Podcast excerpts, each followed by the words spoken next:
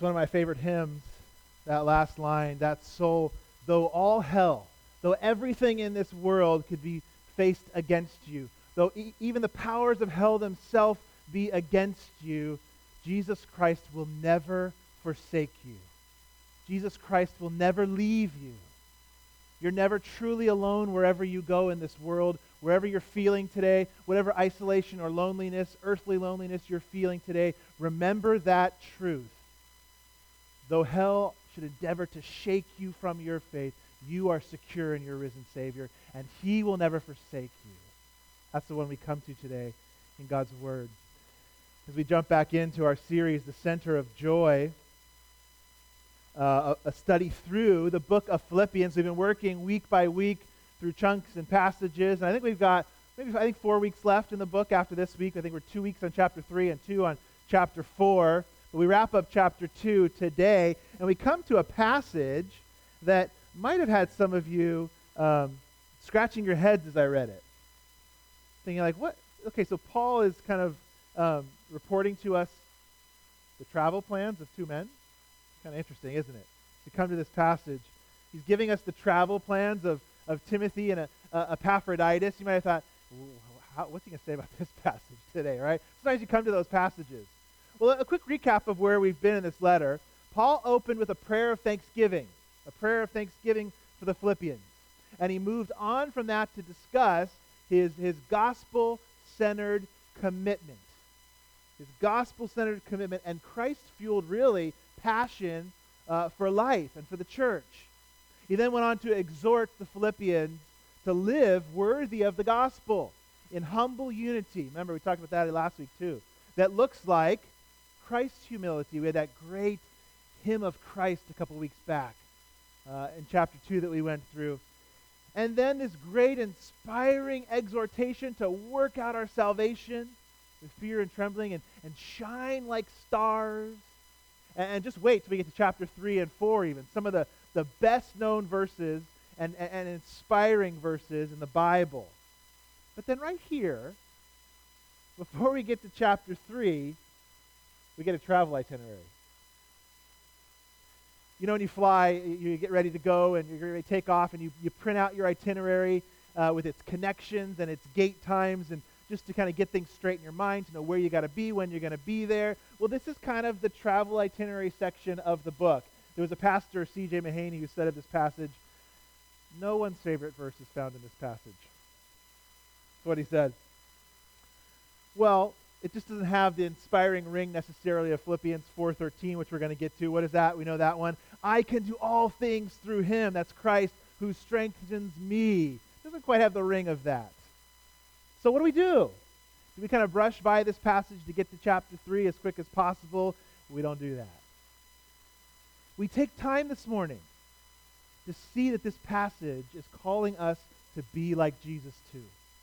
And to look at the lives of these two men, Timothy and Epaphroditus, to see that we're called to emulate them. You know, every bit of the Bible is inspired. Do you believe that? I hope you do. Every bit from the lists of Numbers and Leviticus all the way to this travel itinerary.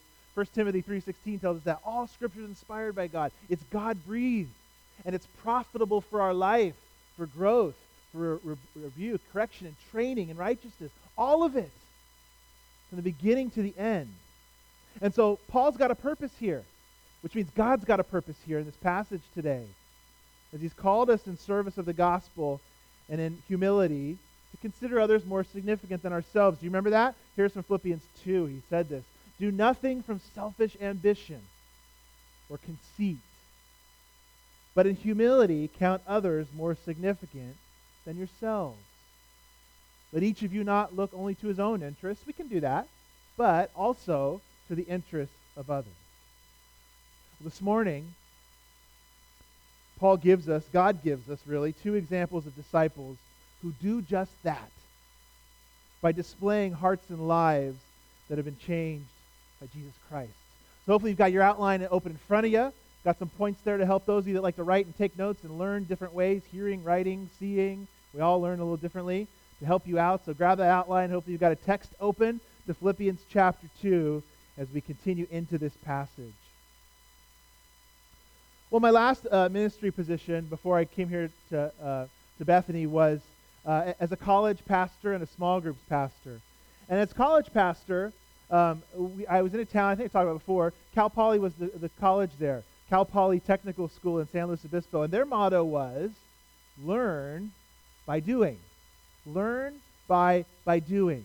It means learn by, by watching somebody else, watching others do something, and then doing it alongside of them to get the experience.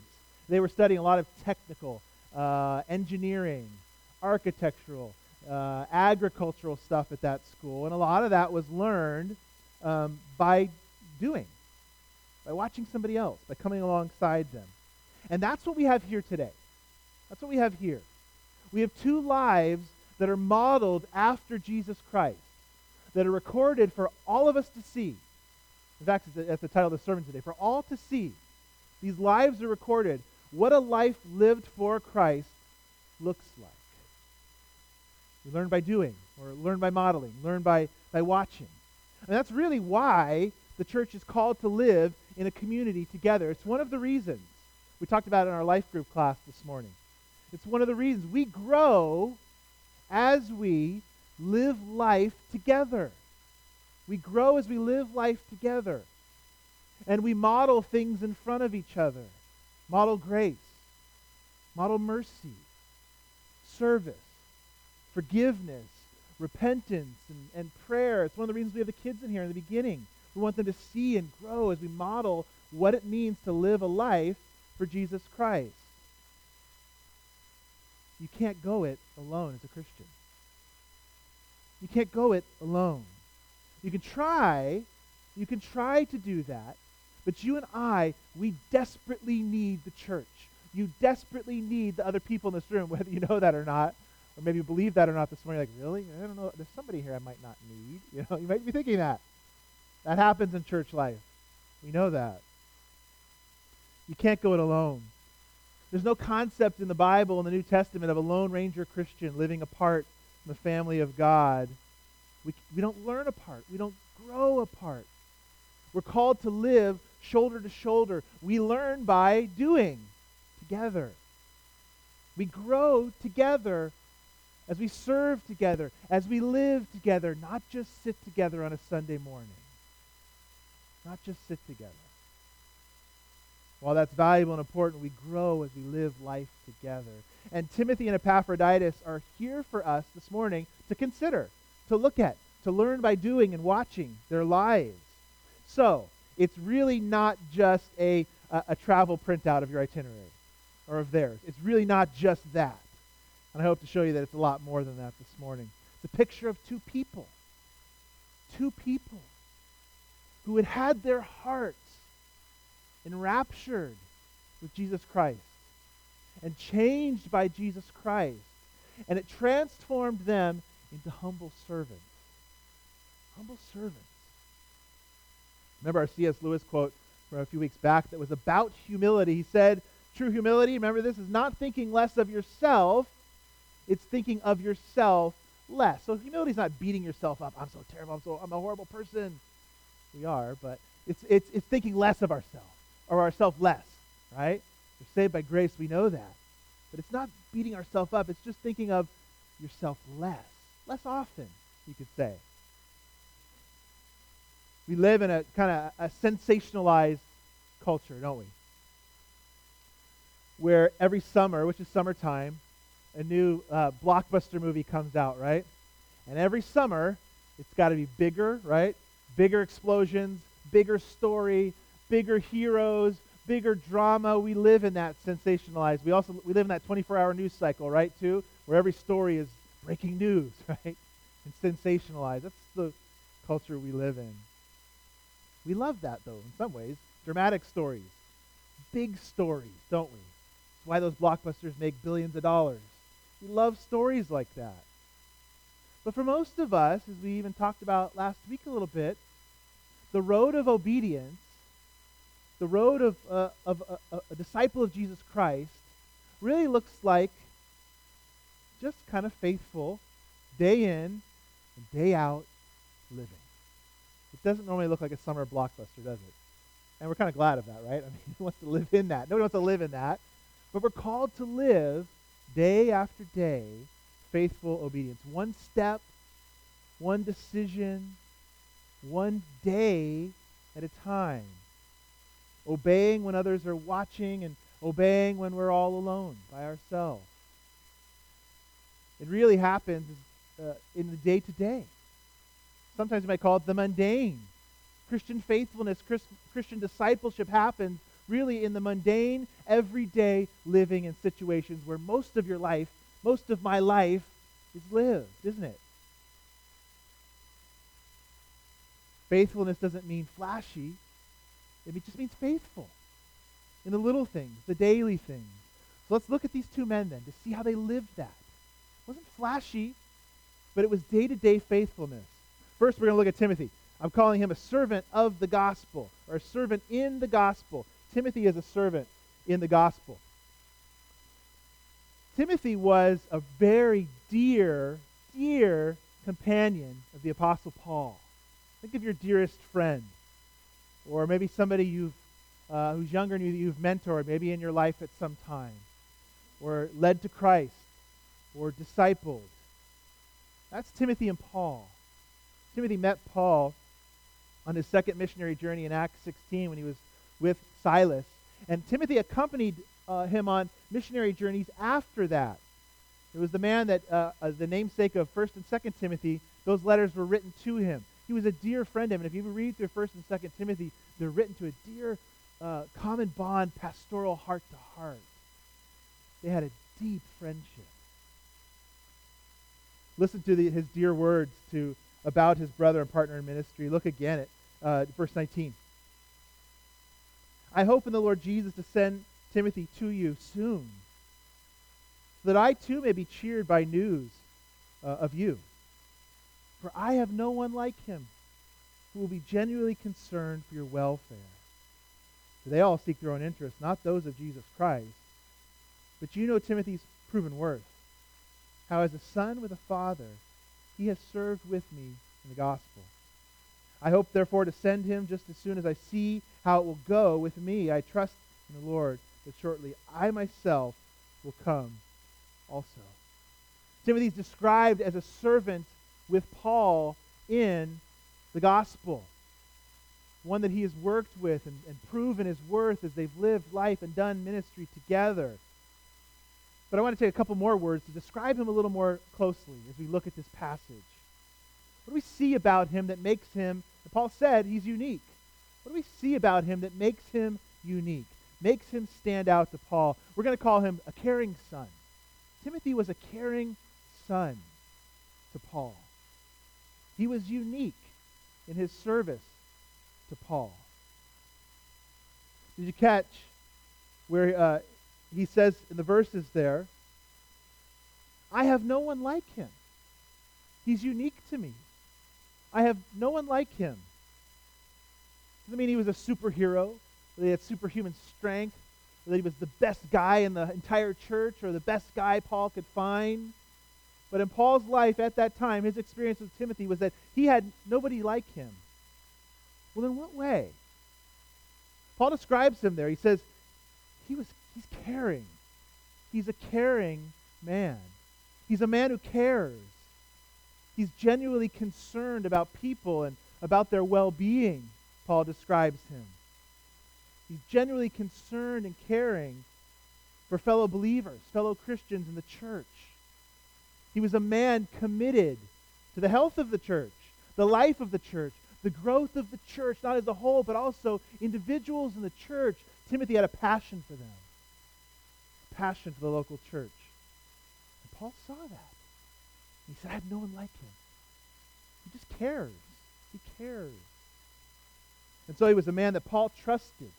He was going to send Timothy to the Philippians to aid them, as we'll hear in a few weeks. They had conflict going on. There was an argument. There was something happening between a couple women in the church and some other people, and things were happening, and there was conflict, and Paul knew, I, I can send Timothy. I trust him. He cares enough to go in there and, and to help and to be there and to shepherd, and he will love these people in their conflict and strife. So he had great care and concern. He was a caring man. But where did that come from? Let me ask a, a deeper question. Where does that come from in our own life? If we're called to humble unity, and part of that unity is service and love and care for one another, how do we get that? Why did Timothy have a unique uh, a dose of that, a caring nature? Was he just generally a nice guy? I mean, might, maybe he might have been kind of wired that way a little bit, some of us are naturally predisposed certain ways. He was one of those guys who thought of himself less. Here's why because he thought so much of Jesus Christ. That's how it happened. That's why it happens. No, Timothy was not just a better guy or just generally nicer. He wasn't just wired to be nice. He thought of himself less because he thought so much of Jesus Christ. Did you see what happened in verse 21 there? Look at it. Did you see what happened there? Paul mentions those who think of themselves a lot. They seek their own interest, he says. In fact, he talked about some of those people way back in chapter 1. Look at the verse on the screen behind me.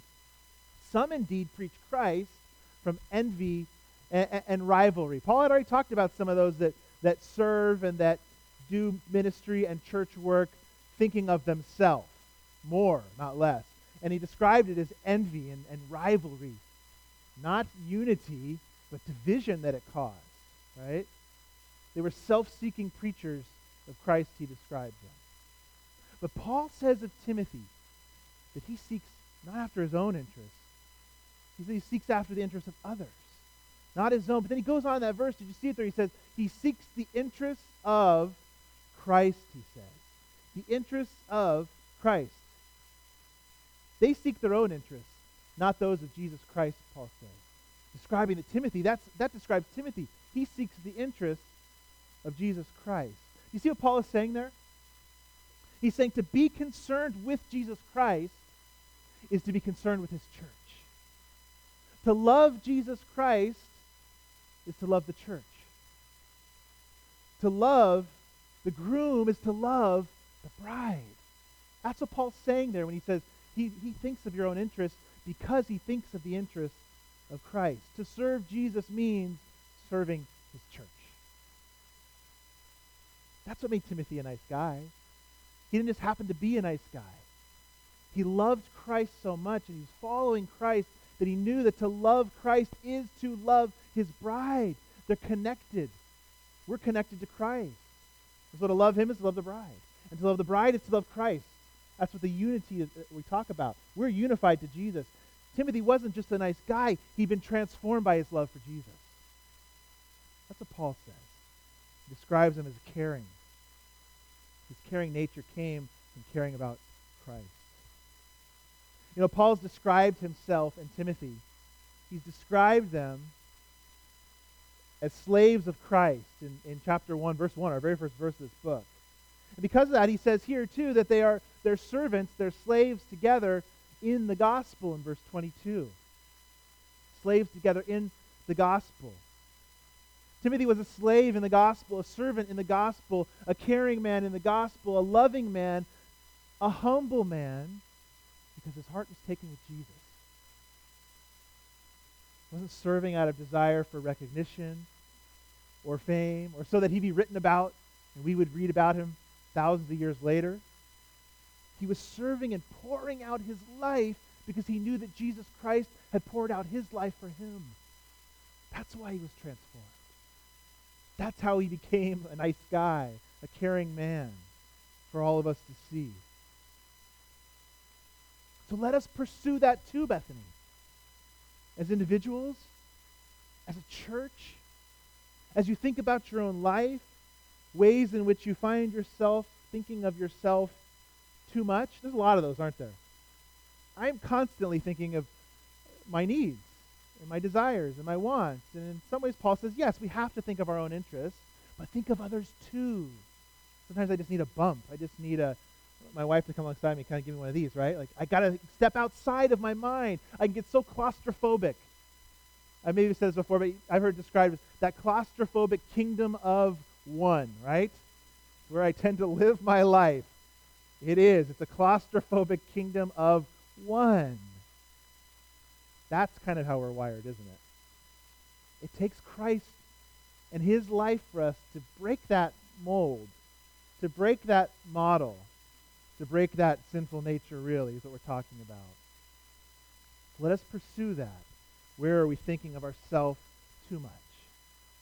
And as Paul did, surround yourself with people who live like this, as Paul did. It's one of the reasons life groups are so important. We want to surround ourselves with people like this so we can watch each other live, not only in our successes, but watch each other live in our failures too. That's what church life is. We see, uh, we see, we learn by doing together. We see it modeled as Paul and Timothy lived shoulder to shoulder. As I'm sure Timothy encouraged Paul and vice versa. I pray, I do pray, I hope you pray, I know you do, that God will lead our church this way too. Pray for me too, and for each other, that we would be compassionate, caring people like Timothy, but more importantly, like our Savior. Compassionate and caring. A caring man is Timothy. But he was also a son to Paul, a caring son, we've described him. He was also a son, like a son to Paul, which really kind of fits along with our metaphor of the church as a family. The church is the family of God. Sometimes you hear people say brothers and sisters in Christ. Or Paul calls brothers and sisters. And here he calls Timothy a son. The church is to be like a family. He said, quote from the verses, as a son with a father, he has served with me in the gospel. Timothy's like a son to Paul. And because he was a faithful son, because he'd been proven and tried, and he's described as faithful in Paul's experience with him, Paul wanted to send him on, to send him to the church to help out. Remember, though, he's valuable to Paul. Where is Paul, again, writing this letter from? Prison, yeah. Possibly awaiting his own death, his own execution for believing in Christ. That's not our, our, our predicament. That's not our situation. But imagine so. He's valuable to Paul in their relationship. So valuable. And the relationship was so deep that he still said, I can't quite send him yet. I will. I will. But I, I do have some personal needs, Paul says. I need to know where, what, how it's going to go with me first. I will send him. His companionship was so dear to Paul. He was really a source of comfort for Paul while he was in jail, a sustainer, a listener, and an encourager. Aren't these really the best type of friends as you think of those words? Somebody that sustains you, somebody that encourages you, somebody that, that listens to you, that actually listens. Those are the best type of friends. A friend without an agenda, really, right? A friendship without an agenda. Now, all of us have done the other before, haven't we? We've all made friends at one time or another, or somebody's made friends with you, and there just seems to be an agenda there, right? It's a friendship out of necessity or out of uh, uh, advantage, right? Friendships with an agenda. We've all done that before at times in our life. Think of the, think of back to your childhood. The bully on the playground, right? As you're a child, the bully on the playground. Why did the bully always have a few people like in tow behind him, right? Because it was better to be behind him than in front of him, wasn't it? Right? Those are friendships of advantage. You knew you needed something, you knew something you could get out of it, so you made friends with the bully. It's better to be behind him than in front of him. Friendships that have been used or uh, exploited, we've all felt that before. But here, with Paul, here with Paul and Timothy, there was a selfless friendship. The very reason that it could be selfless, here's why. It's the very reason Paul could, even though he needed Timothy dearly, that he could send him on because as important as the friendship was, Christ and his gospel and the church was more important. Even though Paul needed Timothy, and he did, he was going to send him on because something else was more important. It was the mission of Jesus to redeem a people. And Paul knew that Timothy was just the guy that he would send on. Just the guy that he would send on because he was that kind of selfless friend who wasn't a friend just to gain something, but to give Are you a friend like that? Am I a friend like that? Do you have friends like that? I hope you do. Can we be friends like that? I hope we can. I know we can. I know we can. One that isn't self seeking or self advantageous, but someone like Timothy who listens, who genuinely cares, a friend who desires to see you grow in Christ, who wants that for you more than anything else that might come in the friendship, who desires that. Well, if the Apostle Paul needed friends, do you think we do? We do. If the premier disciple apostle needed friends, we do too. You need friends. I need friends. We're called to live, as Paul and Timothy, a father, son, in a family. So Let's follow Timothy's example, who followed Christ's example. He was a servant in the gospel, a caring son. So it's the first one. God shows up for us, all, uh, displays for us all to see with Timothy. The second man in this passage is Epaphroditus. Epaphroditus. So that, our first example is Timothy. We move on now to Epaphroditus. I'm going to call him ordinary, yet kind of extraordinary. He's ordinary, yet extraordinary. So, as we read in the passage and you heard, Paul doesn't send Timothy on right away. He doesn't send him um, immediately on. He's going to send instead Epaphroditus back to the church. But as you see in the passage we're going to hear, Epaphroditus came from that church. He was part of the Philippians church. He was lived there and went to church with those people. Let's take a look at the verses. 25 we'll begin at chapter 2, verse 25.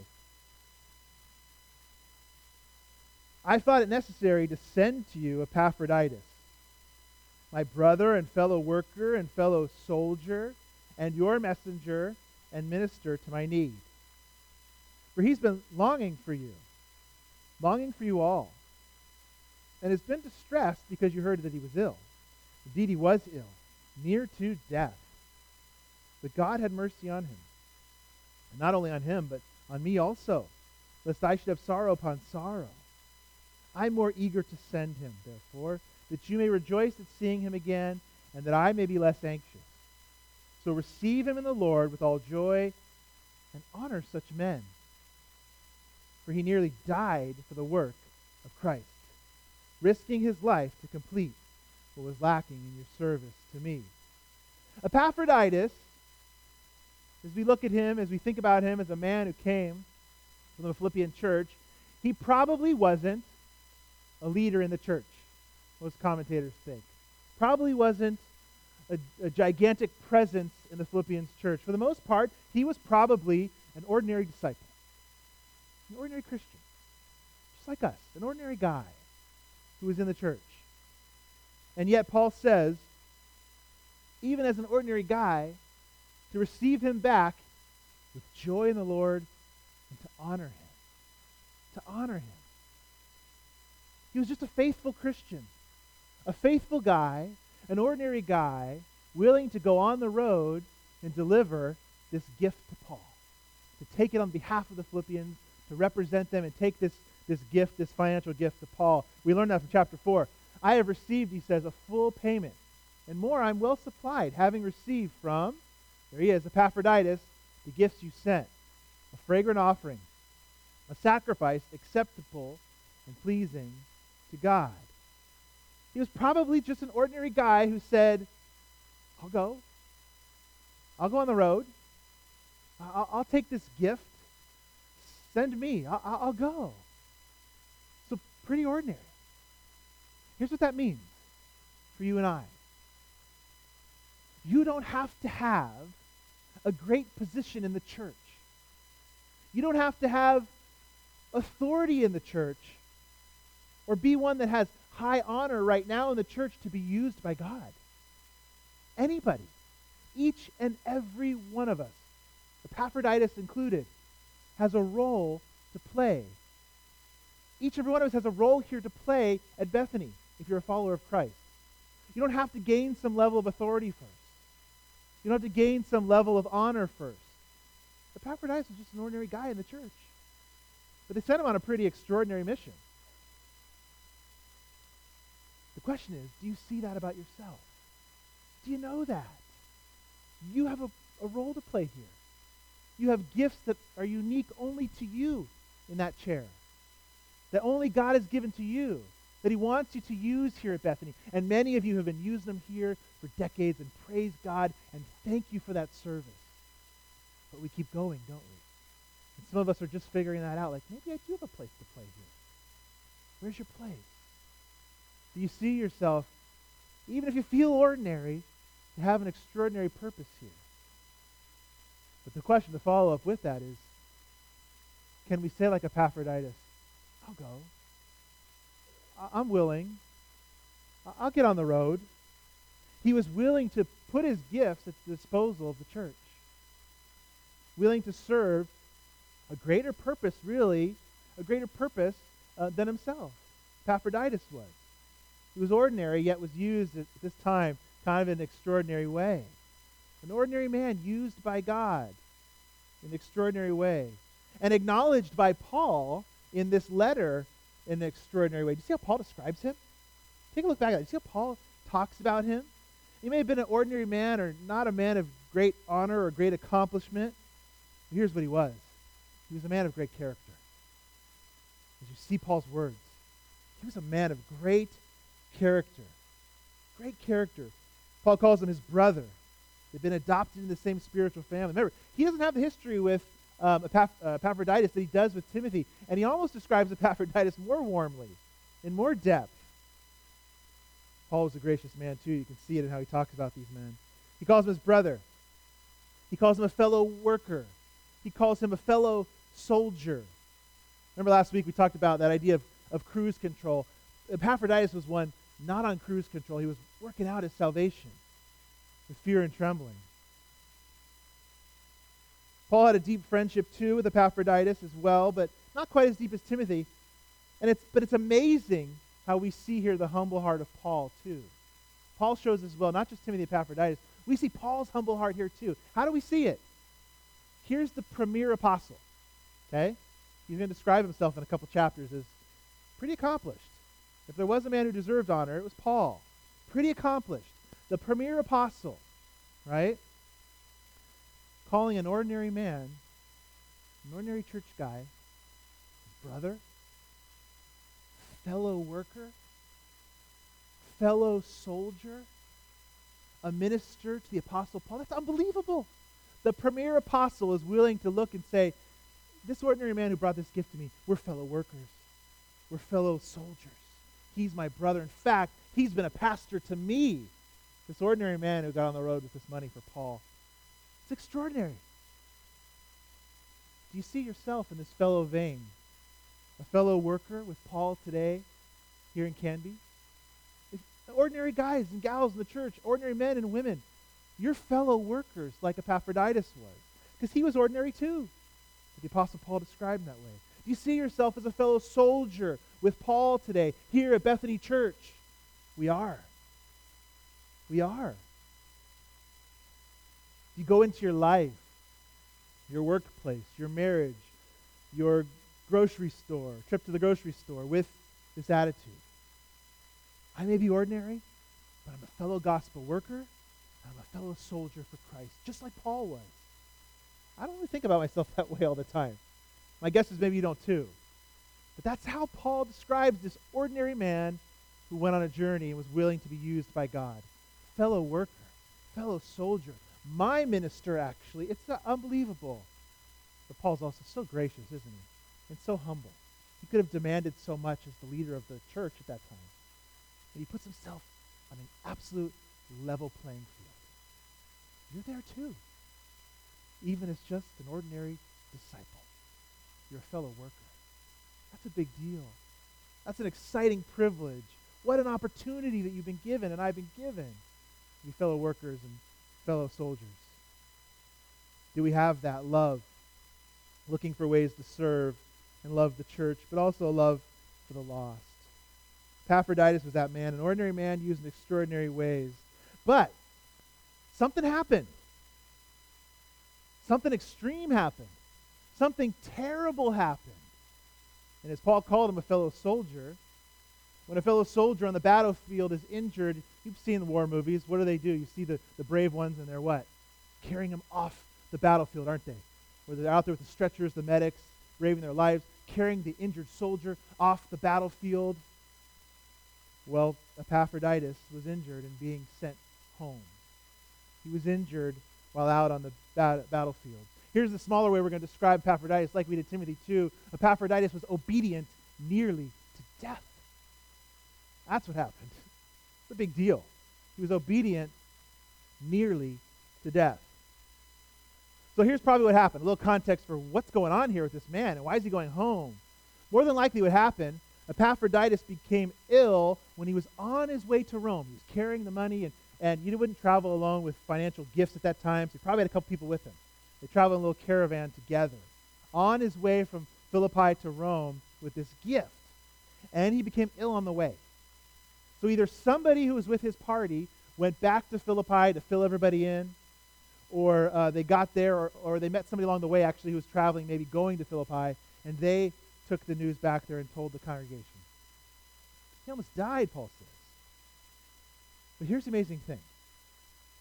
We look at these verses, and you don't hear about Epaphroditus' self pity.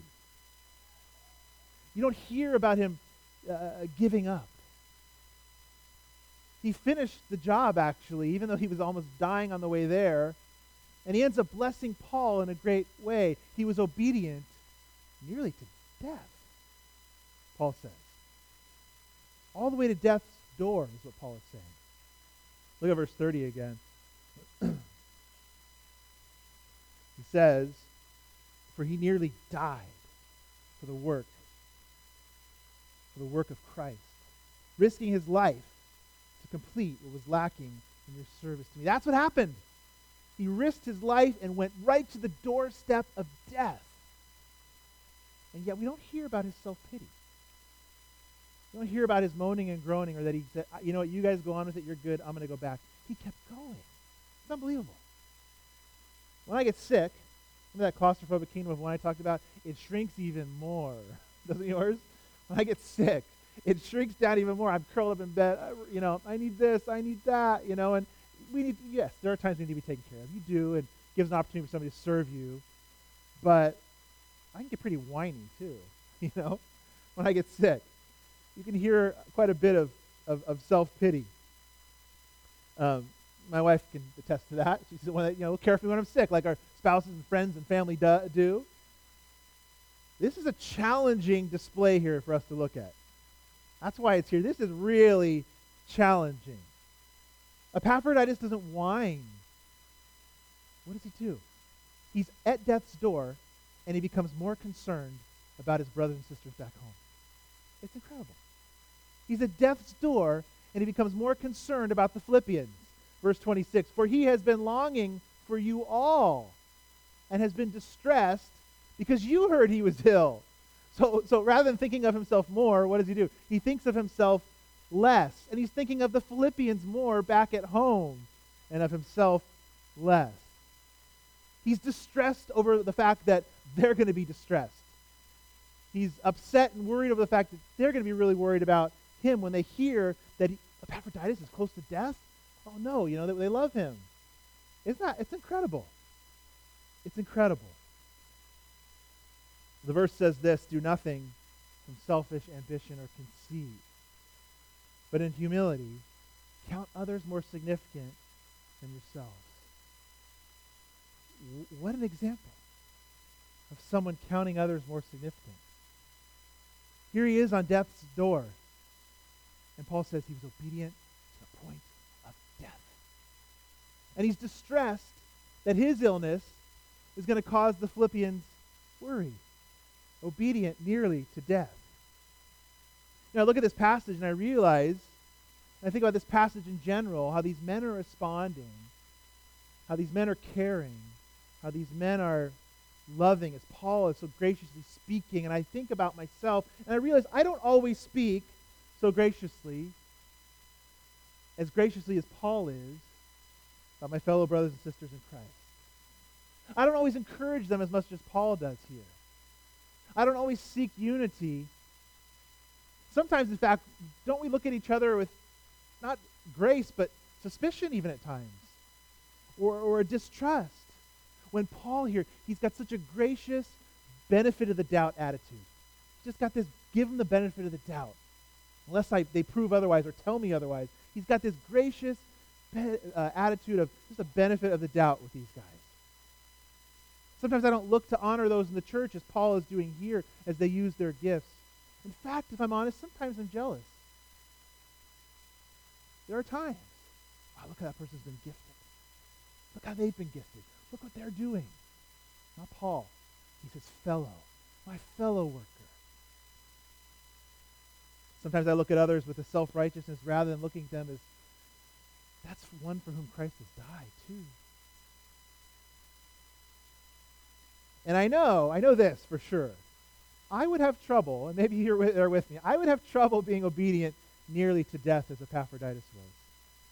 And show that same distress for my church back home if I was close to death, except for the grace of God. Except for the grace of God. And that's what's going on in Epaphroditus' life here. How is any of this possible? They're not better guys than us. Even Paul, Timothy, Epaphroditus. How is any of this possible? Here's how. We look past the one who is obedient nearly to death, and we look to the one who is obedient unto death, don't we? That's how we do it. We look past the one, Epaphroditus. Yes, he's great, but we look past him and we look to the one that was obedient unto death. And that's what we finish today Jesus. He was the servant unto death. Epaphroditus was to the door of death. Jesus was obedient unto death. You know what's interesting in this passage? It's really interesting. The word for distressed that Paul uses to describe Epaphroditus, remember he said he was distressed when he heard about uh, that you knew he was sick. That word that he uses for distressed um, about the actually the Philippians and hearing about that, that distress about his illness, it's only used in one other place in the New Testament. It's used of Jesus in the Garden of Gethsemane. That distress. It's used there as he was on what? The doorstep of death. Take a look at the passage with me. And they went to a place called Gethsemane. He said to his disciples, Sit here while I pray. And He took with him Peter and James and John. He began to be greatly, there it is, distressed and troubled. And he said to them, My soul is very sorrowful, even to death. Remain here and watch. Going a little farther, he fell on the ground. He prayed that if it were possible, the hour might pass from him. And he said, Abba, Father, all things are possible for you. Remove this cup from me. Jesus was distressed, like Epaphroditus was, right up to the point of death. Jesus knew what was before him God's wrath. And yet, how did he respond? Yes, not what I will, but what you will. Jesus follows, and he's obedient unto death, a servant unto death. And Epaphroditus is following Jesus now. It's not an accident. It's not an accident that Paul says that Epaphroditus was ill near to death. Because what, what had he just written about Jesus a few verses ago? Here it is. And being found in human form, he humbled himself by becoming obedient to the point of death, even death on a cross. It's not an accident that Paul uses that similar wording there. He's wanting us to see that. When he'd just written that about Jesus, do you see the connection there? Paul, Timothy, Epaphroditus, they could only shine as lights in the world. They could only work out their own salvation. They could only be obedient to the point of death because they believed in the one and loved the one who was the servant all the way through death. All the way through. Not what I will, but you will all the way through death. Jesus, the servant unto death. But defeated death, didn't he? But defeated death. And that's what gave them hope. They knew Christ didn't stay dead. They knew he was now reigning and exalted and lifted up. And as Paul's already told us, he'd already been given the name Lord. He's God. He lives. That's why they lived this way. That's why a man like Epaphroditus, he wasn't a greater guy than us. He just had a greater Lord. He knew it. He knew it. Paul's called us in service of the gospel in humility to consider others more significant than ourselves. This morning he gives us these two examples of disciples who do just that by displaying those hearts, those lives that have been changed by Jesus. So may Christ do the same here in you, in us, as week after week as we come to the one that was distressed unto death, Christ for us, but who now lives, who now lives and reigns on high. So was this more than just a travel itinerary? I hope so. I hope it was. More than just a couple plans of how guys are going to travel. It's two men whose lives have been radically transformed. They weren't better, they weren't greater, but they knew that great Savior like you know. And if you don't know him, if you don't know him, you can.